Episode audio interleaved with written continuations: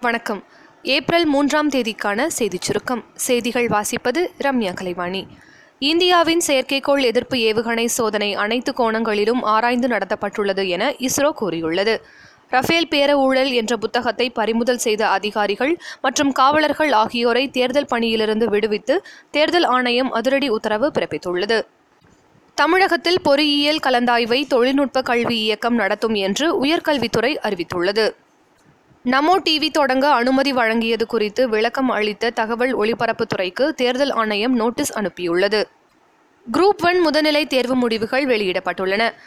ஒன்பதாயிரத்தி எட்நூத்தி ஐம்பது பேர் முதன்மை தேர்வுக்கு தகுதி பெற்றுள்ளனர்.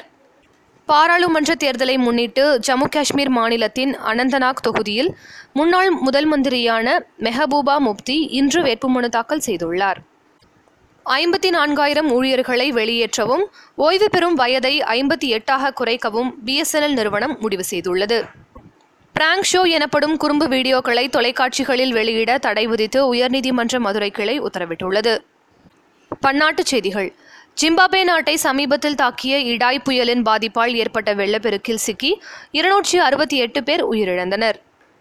இந்தியாவிற்கு இருபத்தி நான்கு எம்ஹெச் அறுபது ரக பன்முகத்தன்மை கொண்ட ரோமியோ சீஹாக் ஹெலிகாப்டர்களை விற்பனை செய்ய அமெரிக்கா ஒப்புதல் அளித்துள்ளது. விளையாட்டுச் செய்திகள். இங்கிலாந்தில் நடைபெற இருக்கும் ஐம்பது ஓவர் உலகக்கோப்பை கிரிக்கெட் தொடருக்கான நியூசிலாந்து அணி அறிவிக்கப்பட்டுள்ளது.